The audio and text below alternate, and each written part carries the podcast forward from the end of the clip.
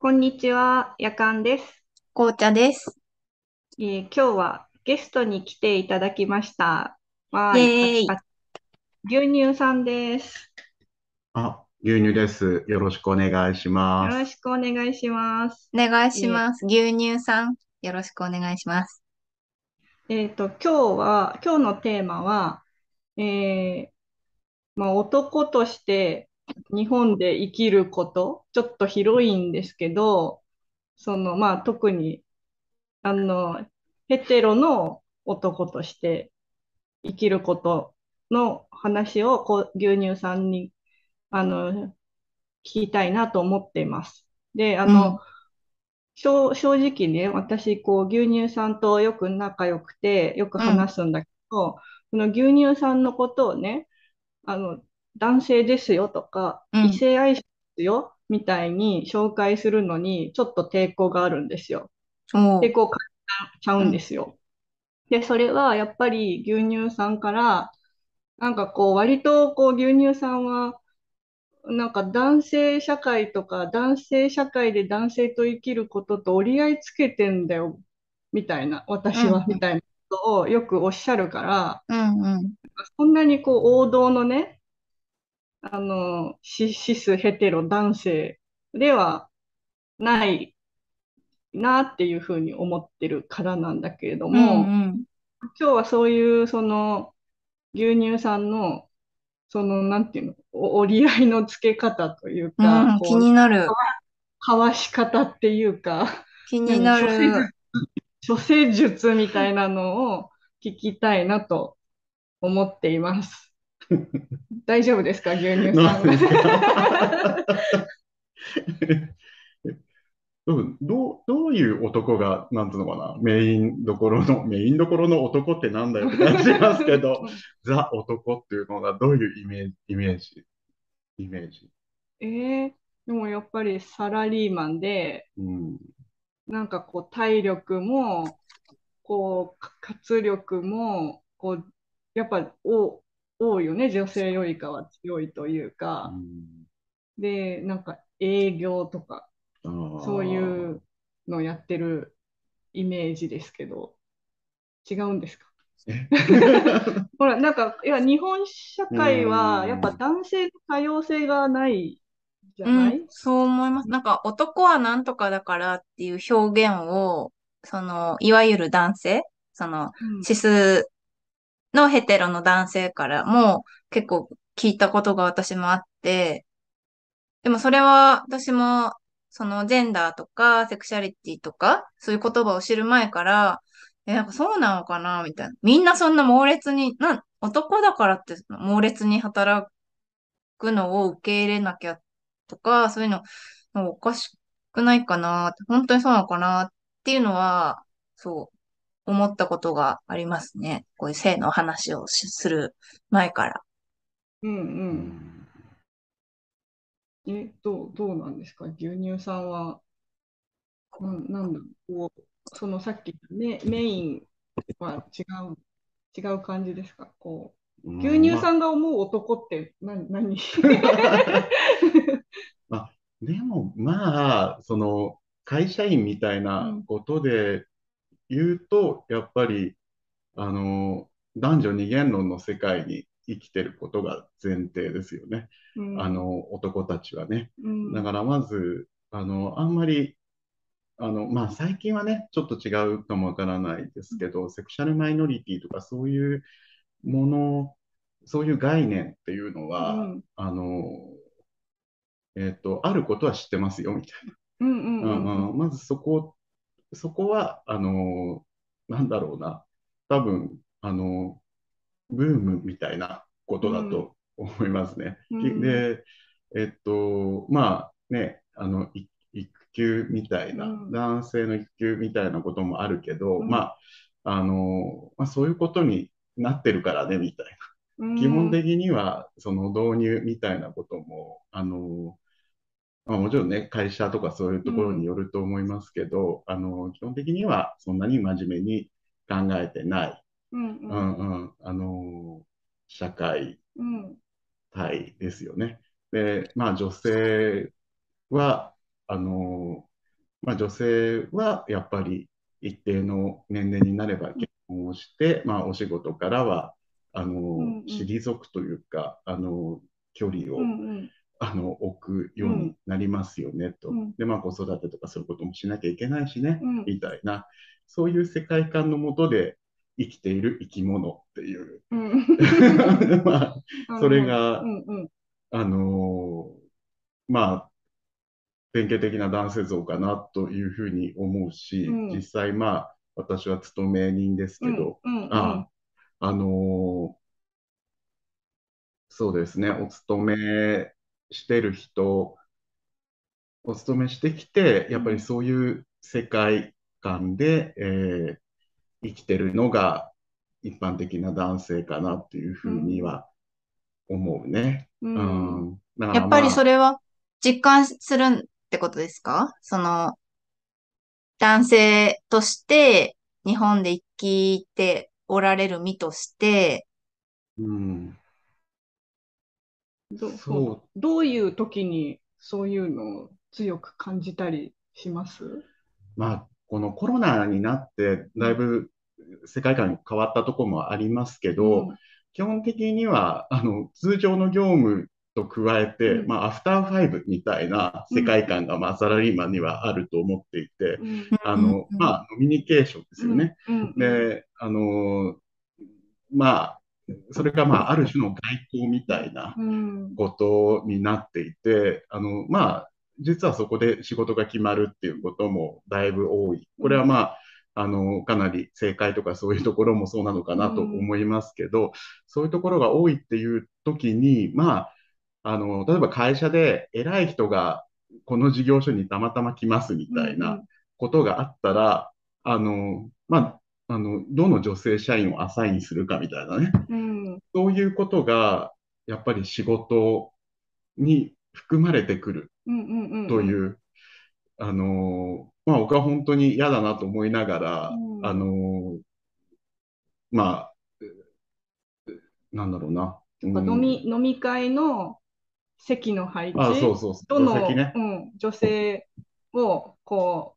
う両サイドに置くかみたいなのが、まあ、要は仕事なんだよ。それを考えるのも仕そう事。そう、その席順ね。うん席順を考えるみたいなんかすごいな。性別がめちゃくちゃ入り込んできてますね。性別とか、そのものもそうだし、性別に付随してる、なんか意味付けみたいなのが、仕事とか、なんかこう生きてるだけでなんかめちゃくちゃ入り込んできてる感じが、ちょっとしました。うんお話聞いてて。うん。あ、で、ちなみに私、最、その、牛乳さんの話聞いて、ちょっと思い出した本があって、最近読んですごく面白かった本なんですけど、このひも手から始める男性学っていう本がすごく面白くて、とひも手って、まあ、いうふうに自分のことを思ってらっしゃる男性、だ男性、じ男性寄りの方、じ自認が男性寄りの方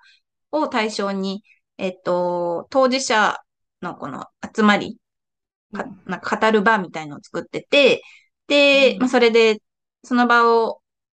あの、軸にして当事者研究をしているっていう、あの、方なんですけど、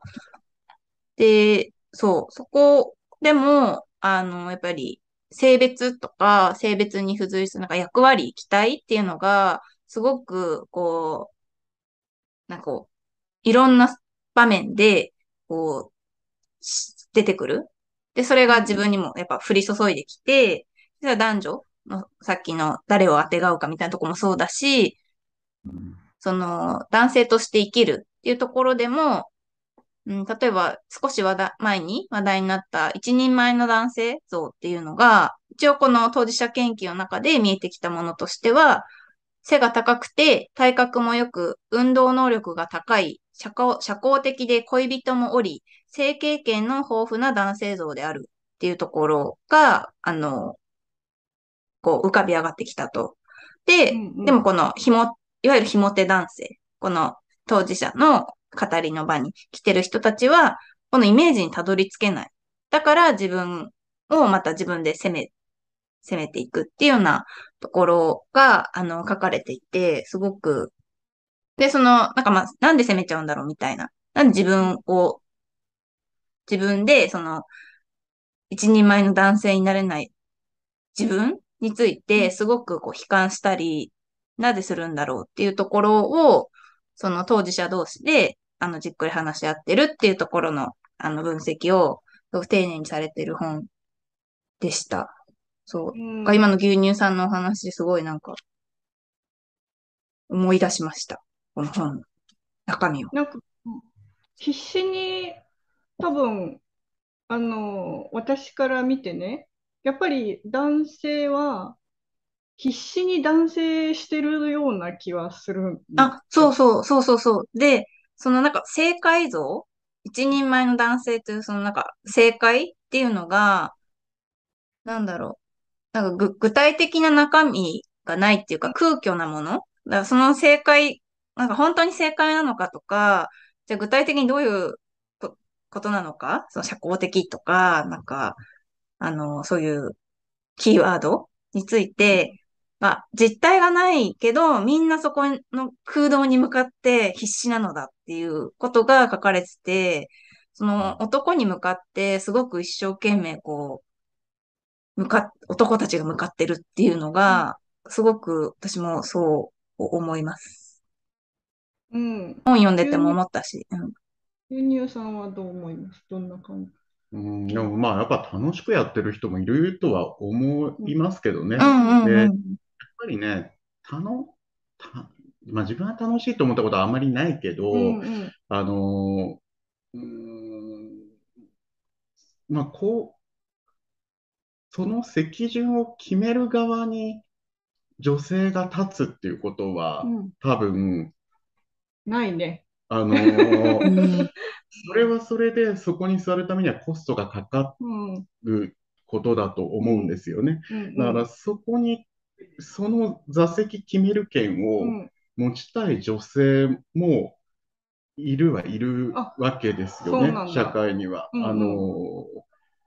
やっぱりそれは一つ権力うんだか。ら、あの権だ。うんあの、なんだろう。えーっと、男性の偉い人が、まあ、男性社員、部下の男性社員にやらせるっていうだけだったら、これは、まあ、ある意味パシリ仕事ですけど、うん。これを例えば女性に任せるみたいなことになったときうに、これちょっと権力構造があると思いますね。うん。うん何か、あのー一つ、何かしらの権力を与えられたと思う方はいらっしゃる、思う女性はいらっしゃると思うし、あのーうん、やはり女性管理者、世代的なものもあると思うけれども、やっぱり50代、あるいは60代近い女性管理者の方のそういう営みへの認識っていうのは、うんあの、まあ、おじさんの持ってる認識とうんそんなに違わないことが多いと思いますね。うんああ、わかる。そういう、う んあの、重要なもの認識ですね。重要視するという認識。だから、ただ、まあ、僕は嫌だなとは思ってるけど、うんあの、そういうふうな指示をし合ったり、そういう世界で生きている、あの、偉い人たちが嫌な人かっていうとね、嫌な人ではないんですよね。あうんーうんうん。うん、あとはか、あ、嫌な人もいると思いますよ。嫌な人もいると思いますけど、まあ、いい人なのよねっていう、だからもう本当に、いやもう LGBT とかわかんないうんみたいな、うんうん。すごく嫌いみたいなことを公言しちゃうような人も、うん。まあ正直いるんですけど、うん。でも、じゃあその人、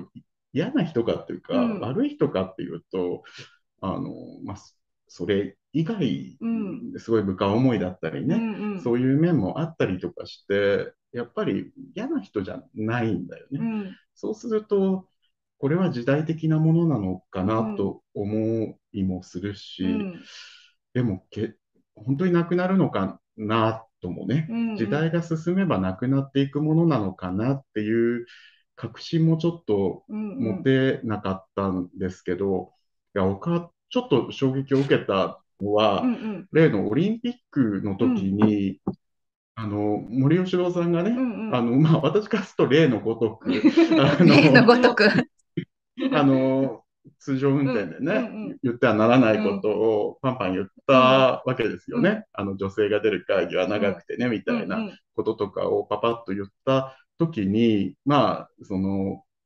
いつも一緒に飲んでるような、あの、上司の人と、まあうん、旧来の考え方を持ってると言っていいと思うけれども、そういう方と飲んでる時に、あの、ただまあ、森さん辞めないだろうね、みたいうんな。辞めないし、辞めさせられないだろうね、と。もうすぐオリンピックだし、みたいな。うんうん、まあそうだと思いますよ、みたうんいな。うんあのーまあ、そういう、そういう、まだまだそういう国だし、うんそういう社会だから、うん多分、あの、いや、まあこのまま行くでしょうね、今回も。うんうんみたいな、あの話が、話をしたんだけれども、うん。結局、まあ、辞めさせられたわけですよ、世論でね。うん。これは、うん、僕の中では非常に引き裂かれる思いがあって、うんうんうんあのープライベートの僕というか、あの、会社人ではない僕は、すごくうん。これはいい兆しだと思う反面、これは非常に会社人としての私は危険だなと思いましたよね。うん。つまりこれに組みしてるわけだから、うん。旧来の考え方に組みしながら、えー仕事を回している一社員といううん。か、うん、だから良き愛肥満みたいなことですよね。うん。あの、ちょっと、あ、これはどうしたらいいのかわからないなという、うん。私は40、あの、まあ、アラフォーというかうん。40ちょっとですけど、ちょっとこういうふうに、ある意味社会の要請に従って生きてこざるを得なかった、うん。このくらいの世代の男たちは、一度ちゃんと振り返っておかないと、うん。これは非常に危険なあー状態になるよというはい、思いはちょっと抱いたなと。やっぱりそれぐらい、その森さんは辞めないだろうねっていうのがみんな、みんな辞めないだろうねって思うぐらい、やっぱりその、なんていうか、磁場というか、そのシステムが、なんか丈夫なものだった。うん、丈夫なものだとみんな信じて、それに、まあ、あの、加わって、あ、ある種それを、その男性社会を維持する方うにん、行ってたんだけど、実はそれが、こう、森さんが辞めさせられたことによって、あ、これ変わるん、やばいっていうこと。だよね。うん。うんそうだね。やっぱりな僕自身も変わってほしいと思ってたはずなのに、うん。あ、変わってほしくなかったんだみたいな、うん。自分にも気づくというか、うん。だってやっぱりそれを積み重ねる、自分とは不本意だけれども、そういう、うん。あのことを積み重ねていくことが、ある種のキャリアを作っていくんだという意識は持って、うん。あのうん。うんできているわけだから、うんうん。それが逆に、まあ、全部ハラスメントですよと、うん。あの、まあ、イエローカードになっていくというか、うんあの、負債になっていくっていう、この完全に逆転する可能性っていうのが出てきちゃったなっていうふうにうん。思うと、うん。うん、これは、なまあ、生きづらさみたいなことじゃないですけど、なんか、ひも手の生きづらさみたいなこととはまたちょっと違った、うん。今までの歴史、男性の歴史みたいなうん。うんものを従うことの危険性というか、うん。あの、それによる生きづらさみたいなことが生じる可能性があるなというか、うん。それは生じた方がいいんですけどね、いいと私は思います、思いますが、あ、それが生じたときに我々はどう生きていくのかなっていうのは、うん。ちょっと考えて、だから、その時にコロナの影響で、うん。変な飲み会社会みたいなのがだいぶ縮小してうん。せざるを得なくなっているので、うんね、コロナがあってよかったっていうことはなかなか言えませんけれども、うん。あのやっぱりいろんな変化っていうもののきっかけにはなったんだなっていうふうに、はい、うん。思っています。確かにその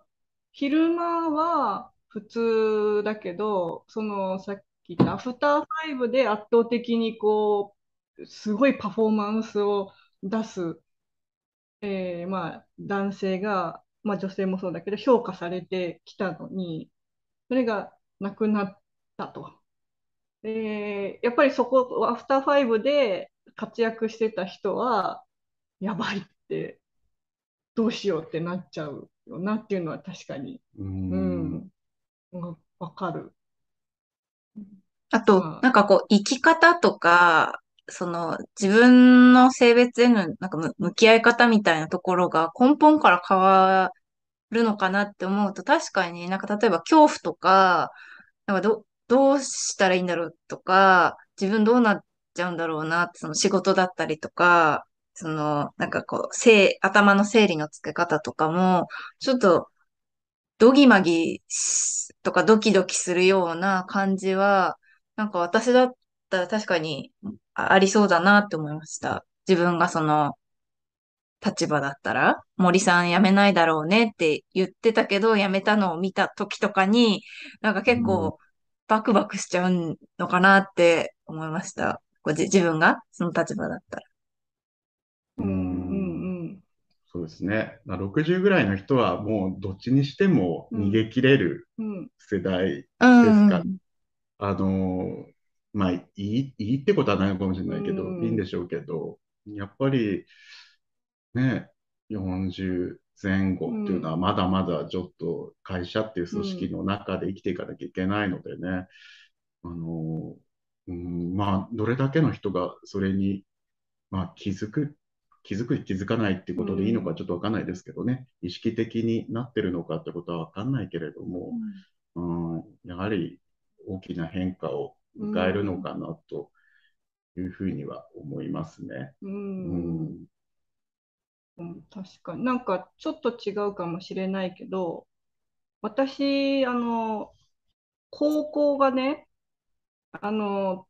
単位を偽装してたっていう、に一度ニュースになったの、知あってるかな？なんかありましたね。いろんな高校で単位偽装してたニュースありましたよね。本当はこう情報の時間なのに、道徳の時間なのに英語の勉強してたんだ、数学の勉強してたみたいなのに、私、ドンピシャ入ってて、うんうんで私あの、日本史全く勉強してないの。うん本当は日本史を勉強しなきゃいけない時間、私はあの高校のカリキュラムで数学を勉強してた。で全然それ知らなくて、で、まあ大、えー大学を卒業してからその事件が明るみになって、えっ？てなった時に、こう、なん、なんだろう、自分は割とちゃんと、こう、高校もね、いい、いい進学校出て、それなりに単位を取取得してたつもりだったのうに、んみたいな、あの、あの、なんていうか、いや、今更それでね、あの、自分の価値が下がるとは思ってないけれども、でもそれは高校だ、だから良かったのであって、お社会人になってからね、こう積み上げてきた評価がね、あ、嘘です。ダメですみたいな。もう通用しないんですよ、来年からはみたいなことを言われると、その足元が、の救われる感じはちょっとね、あの、ヒヤッ、ヒヤッうんてするっていうか私今聞いて、うん聞いてて鳥肌立ちましたも ん。ね、あの、うん自分の足元がやっぱりこう、うんね、だるま落としのようにスカーンって抜けるそうそうそうそ感じが、ちょっとわかるうんかも。うん。うんうん。なんか、そんな感じなのかなと思いました。ううんん。うんなんか私、ちょっと牛乳さんに聞きたいことがあるんですけど、いいですか？その、今のお話聞いてて、ちょっと疑問に思っ、疑問に思ったっていうか、こ今度女性の立場から思うことなんです。まあ、日頃から思ってることでもあるんですけど、なんかこう、いわゆるおじさんを見たときに、なんか、その森さんの事件とか、いろいろこう目にしてたりすると、確かにやらかすのおおじさん多かったりして、なんかこう、自分がその、いわゆるおじさんを見たときに、なんかすごく身構えちゃってる自分に気づいたりするときがあるんですよね。でも、で、そういう時にハッてなって、いやいや、ちゃんとその人中を見、見ようって思って、まあ、接する、なんかそのヒヤリハットみたいなのがたまにあったりして、正直、この86って、あの、今年度、あの、港府から女の男女平等参画センターから女性をいただいて対話会するんですけど、その面接の時も、なんかおじさんたちがいて、なんかもう、うん木みたいな感じで思っちゃったんだよね。なんか、どうせこんな性の露骨な話してるお女二人のポッドキャストなんて、え落とすんだろうみたいなことちょっと、なんか正直思っちゃって、で、その後からすんごい反省したんですよね。なんかそのおじさんっていう、なんだろう、そ、外面でう、んなんかこう自分が、その男性を判断し、し、しちゃったりとか、しそうになっちゃう時がああるなって正直思ってて、でも今牛乳さんが、なんかそういう、その、男性として日本で生きている中での葛藤とか、ちょっとの、のらりくらりやっていくような、その会社の中では、まあ、うまくやって、でも、一方でプライベートではちょっと違う考えを持っていたりとかっていうのをちょっと聞いて、なんか自分が、そのおじさんっていう外面でちょっと男性を判断しちゃうっていうのも、ちょっと反、まあ、改めて反省したんですけど、そのよ40代、40ちょっと過ぎっていうことで、なんかその、いわゆるおじさんに向かっていくわけじゃないですか。そうんんな、どう、どういうお気持ちでおじさんに向かって行かれるのですか？牛乳さんは。っ ていう、なんかすごい壮大な質問なんですけど、どういう気持ちでおじさんになっていく予定？予定っていうのかな？ちょっとうまく質問にな、ができないんですけど、おじさんになることについてなんか、どういうふうに思ってるのかなっていう。うーん、あんまりやっぱポジティブではないですよね。ああ、ポジティブではない。ではないあね。の、あの社会で嫌われているおじさんカテゴリーにこうどんどん入っていくみたいな感じ？これただ、あの、まあ、個人のやっぱり生き方にもよるとは思いますよね。あの、あ、そうですよね。うん、だ僕は、あの、まあ、結婚してますけどっていうのもあれですけど、まあ、女性のパートナーとね、うんあの、法的な、あの、婚姻を結んでいるわけですけど、うんうんあの、まあ、子供いないから、うんこれやっぱ子供いる人は、年齢を感じる、もっと年齢を感じうんうるん機会があると思うんですよね。うんライフイベンうんトが。うんうんそれがあるから、なんか自然に年が取れるのかな、みたいな。なるほどね。そう、僕は、あの、大学時代から付き合ってて結婚したんで、ちょっと、ふと間違うと、やっぱりまだ大学時代にいるような気持ちになる時もある。うんうんうんそれは、あうんうんうんの、ずっとその付き合いうんだから。うんまあ、そう、そうですね。だからまあ、あんまりね、これからだから実感していくのかなというのと、何かやっぱり引き受けなきゃいけないものがあるのかなというのはありますけどね。うん。なんか、ただまあ、僕やっぱその森さんの事件がうん。あってから、あんまり引き受けるみたいな風に思わない方がいいのかなとかも思うんってるというなるほどね。うん、やっぱり60代、あるいは50代後うん半みたいな、まあ、先輩たちですよね。うんあの、まあ、やっぱり偉いなと思うところもあるわけですよね。うん。あの、組織の体を作るためにプライベートを犠牲にすることは当たり前だっていう考え方を持ってる人たちなので、あの、まあ、やっぱり誰かがそういうふうにしないと回らないこととか、うん。支えられないことが、特に大きい会社では当然あると思ってるので、そういう役割を果たしてきた人たちっていうのはやっぱり立派だなと思うんだけれども、それに価値を、をそうするとじゃあいつまでもそういうことに価値を置かなきゃいけない社会になっちゃうじゃないね、みたいな。うんうんうんなんか、まあ、これちょっと違うのかもしれないですけどね、おじさんを引き受けるって話とは違うのかもしれないですけど、あの、なんか、うん、引き、引き受け、引き受けないぞっていうほどでもないけど、うん。あの、あえて引き受けて生きていこうっていうふうに考えない方が何か可能性が広がるのかなとうんうか、んそう、せ、せっかく子供もいないしねっていうのもおかしいけど、うんうんうん。そういう、あの、ちょっと、あの、まあ、一般的って言っていいのかわからないですけどね、あの、まあ、政府が一般的だとみなしているような家族構成にはなっていかないであろうね、うんうん。人生を送ってる人間としては、うん。まあ、あの、ちょっとイレギュラーな年の取り方みたいなことを、あの、まあ、示していくっていうことにもなるのかなとは思ってますね。うん。あんまりおじさんっていうことを意識しな、意識しないわけじゃないけどね。うんうん。意識しないわけじゃないけど、あの、引き受けなくてもいいかなっていうか、まあ、おじさんだよって言われればおじさんなだから、あうんあ、そうだよって言うけど、うん、ぐらいのことでまだいいのかなという感じは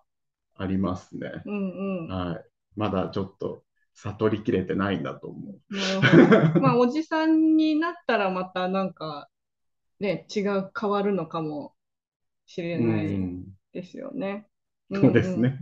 まあもうおじさんなんだけど。でもその、なんか、あえてゆ、ゆるく構えとくっていうか、含みを持たせて、こう、向き合っていくっていう、ちょっとゆらゆらした感じで向き合うっていうのは、なんか確かにいいいいなって思いました。うん。うん。私もなんかこう、性別でとか年代によっていろんなことを期待されたりとかも今後するかもしれないし、そういうのをこう、ちょっと体をこう、ゆ揺らしながらというか、うん、向き合って、まあ、部分的に引き受けたり、ヒュッとかわしてみたりとか、いろいろやり方があるなと思って、なるほどって思いました。近づいたり離れたりしながらね、そうそうそうそうん。それもいいのかなと思いました。はい。えっと、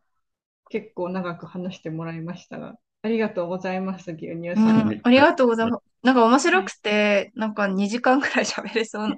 な気がする。ちょっとまだ、も、あもっとっていう、そう、感じがありますけど、私は。そうですね。じゃあ、今回は、とりあえずこんな感じで、男はいとして生んで生きることでした。はい。画面右下にチャンネル登録ボタンがあります。画面左下に関連動画も出ています。えー概要欄には Twitter アカウント、ご意見箱 URL も貼ってあるので、概要欄もぜひ読んでみてください。それでは皆さん、またねまたね、牛乳さんありがとうございます。ありがとうありがとうございました。